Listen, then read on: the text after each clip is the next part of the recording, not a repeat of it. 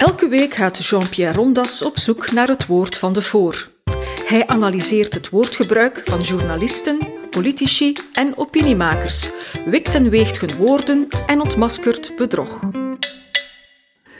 Beste luisteraar, ontdek de fascist in uzelf, nu met echte fascistometer. Nog één keertje over de fascisme-analogie. U weet wel die analogie die zegt: zoals het met de Joden tijdens de oorlog was, zo is het met de moslimmigranten nu in Europa. Ik heb dat al een godspee en bullshit genoemd, maar de vraag is: is dat voldoende? Ziet u, u bent Vlaming of Nederlander, u maakt als persoon deel uit van de maatschappelijke ontwikkeling en u voelt ook wel dat onze maatschappijen weg van het correcte links aan het evolueren zijn. U wilt trouwens zelf wel eens realiteiten kunnen benoemen, zonder daarom voor een rechtse zak of een rechtse kut te worden uitgekreten, en toch vraagt u zich af: ben ik soms een fascist aan het worden? Dan kunnen wij u nu een merkwaardig productje aanraden. Wij hebben speciaal voor u in Italië de echte fascistometer besteld. Nog niet vertaald, maar we kunnen er wel al van profiteren. U antwoordt gewoon op enkele vraagjes en na 65 uitspraakjes waarop u ja of nee antwoordt, telt u uw puntjes samen en dan heeft u een gedachtje over hoe hoog of hoe laag u op het laddertje van het fascisme staat. Ik breng er subiet een paar, dan kunt u zelf oordelen. Het woord fascistometer kwam me spontaan uit de pen in een vorig stuk op doorbraak, maar dankzij de opmerkingen van een vriend herinnerde ik me waar ik dat woord vandaan had. Uit dat Italiaanse boekje Handleiding om fascist te worden, zo heet het. De auteur is ene Michela Murgia, een linkse activiste die lollig probeert te zijn, maar die het met dat huidige fascisme bloedernstig meent. Ze zegt dat ze deze uitspraken stuk voor stuk heeft gehoord en opgetekend. Cafépraat dus. Ik geef maar één voorbeeld. Als ze je toch zo bevallen, waarom neem je ze dan niet bij je thuis op? Dat is een van die 65 uitlatingen, allemaal stapstenen naar het fascisme op platte plaveien direct naar de hel leiden. Die 65 uitspraken worden pijl-mijl gepresenteerd, maar speciaal voor u heb ik er de nummers over migranten uitgehaald. Daaraan kunnen we toch het beste de fascist herkennen, niet als het over migranten gaat. Hier gaan we. Ik geef u telkens ook het verweer van het volk mee, het verweer van het volk in mij. Nummer 2. Wij zijn moreel niet verplicht om hier iedereen welkom te heten.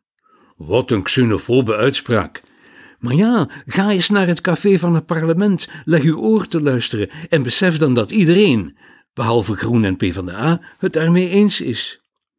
Nummer 8. Verkrachting is nog minder aanvaardbaar wanneer het misdrijf door een asielzoeker is gepleegd. Wat een racistische uitspraak. Maar toch, dit is toch een moeilijke hier, hè? Die ligt toch wel degelijk in de mond bestorven van de chef en de mie in de straat. Nummer 10. Eerst zou men zich om de Italianen moeten bekommeren. Ja, het is een Italiaans boekje, nietwaar? Ik had even goed met Eskimo's kunnen vertalen. Maar het is wat het is. Eigen volk eerst. Dat is pas een fascistische uitspraak. Wie dat zegt, scoort 65 op 65. Maar ja, met permissie, is dat niet wat elke staat nu in tijden van corona in de praktijk brengt? Nummer 14. Er zal wel een reden voor zijn dat het de westerse cultuur is die de wereld heeft gevormd. Oeh, dat is duidelijk eurocentrisch en racistisch. Eh, maar toch ook een probleem waar antropologen ernstig over discussiëren. Denk aan dat boek Zwaarden, Paarden en Ziektekiemen van Jared Diamond. Beste luisteraar, scoort u nu al tussen de 0 en de 15 punten, dan bent u een aspirant fascist. Kan beter, zegt Michela Murgia. Uw ontwikkeling tot fascist staat nog in de kinderschoenen. Voor het ogenblik lijkt u nog meer op een woedende democraat dan op een vrolijke fascist. Maar terug naar onze cafépraatzinnetjes. Nummer 20. Ik herinner mij al die solidariteit niet voor de slachtoffers van onze aardbevingen in Italië of andere natuurrampen elders. Ja, dat is een variant op eigen volk eerst. Jawel, maar solidariteit met wie? is en blijft een groot thema in de nu gesloten cafés en het blijft verder broeden in de koppen. Wat is de cirkel van het wij? Of beelden we ons echt in dat het wij zomaar per decreet kan afgeschaft worden? Nummer 23. Wij moeten onze christelijke roots verdedigen. Wat een islamofobe uitspraak. Ja, maar mogen wij ons niet op onze roots beroepen? Zijn de roots alleen voor nieuwe gekomenen, die dan hun eigen roots van elders staan te betreuren? Nummer 24. Zij hebben geen arbeidsethos. Aangevuld door nummer 25. Zij pikken onze arbeidsplaatsen in. Nogmaals racisme en contradictorisch. Ja, maar nee, dat is complementair. De fascistoïden bedoelen zowel het ene als het andere, want zo denkt en ervaart men in de wijken. Nummer 30. Een land zonder grenzen is geen land. Wat een eurofobe uitspraak, terugplooien op jezelf.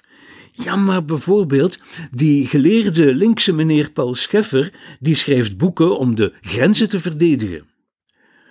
Beste luisteraar, dit is hier natuurlijk een verkorte weergave, maar als u nu al de indruk hebt dat u op een grotere schaal tussen de 16 en de 25 punten zou scoren, dan bent u een novice of een prefascist volgens Michela Murgia, die het nog altijd serieus bedoelt onder een lollige vermomming.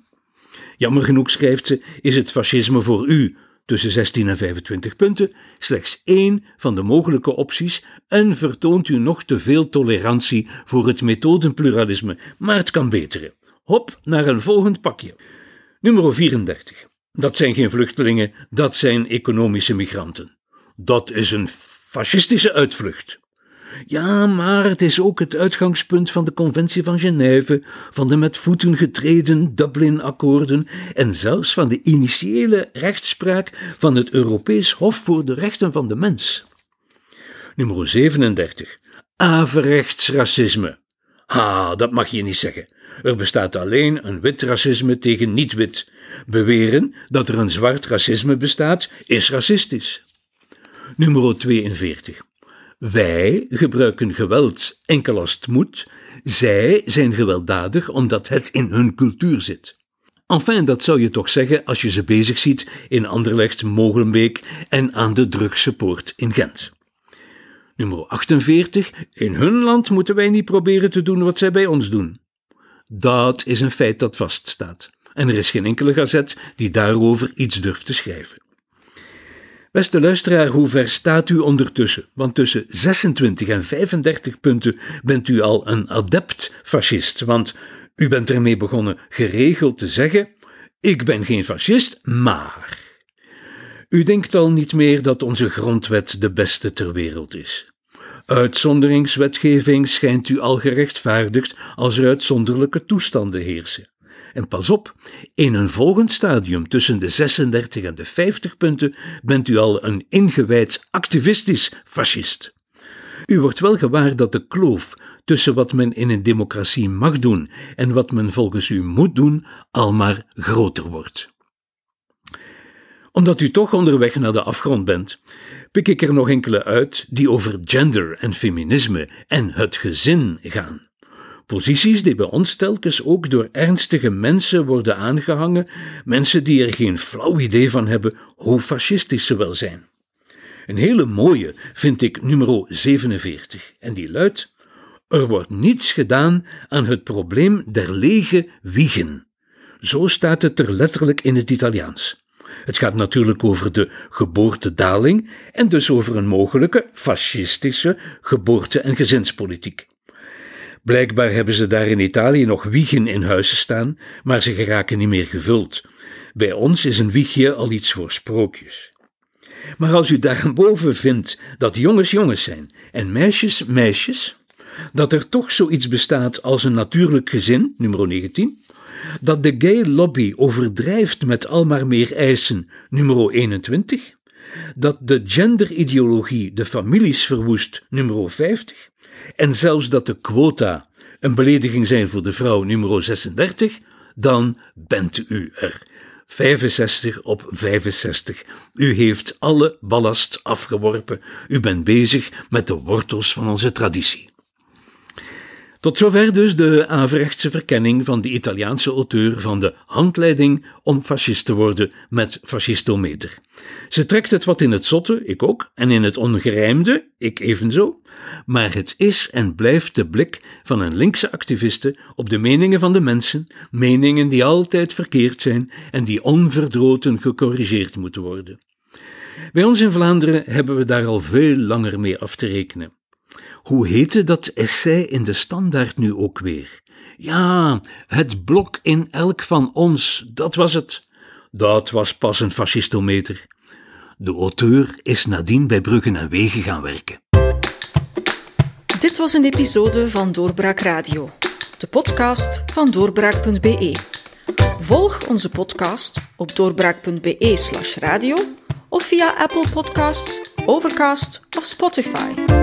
Bezoek ook onze website op doorbraak.be en steun ons door een vriend te worden van Doorbraak.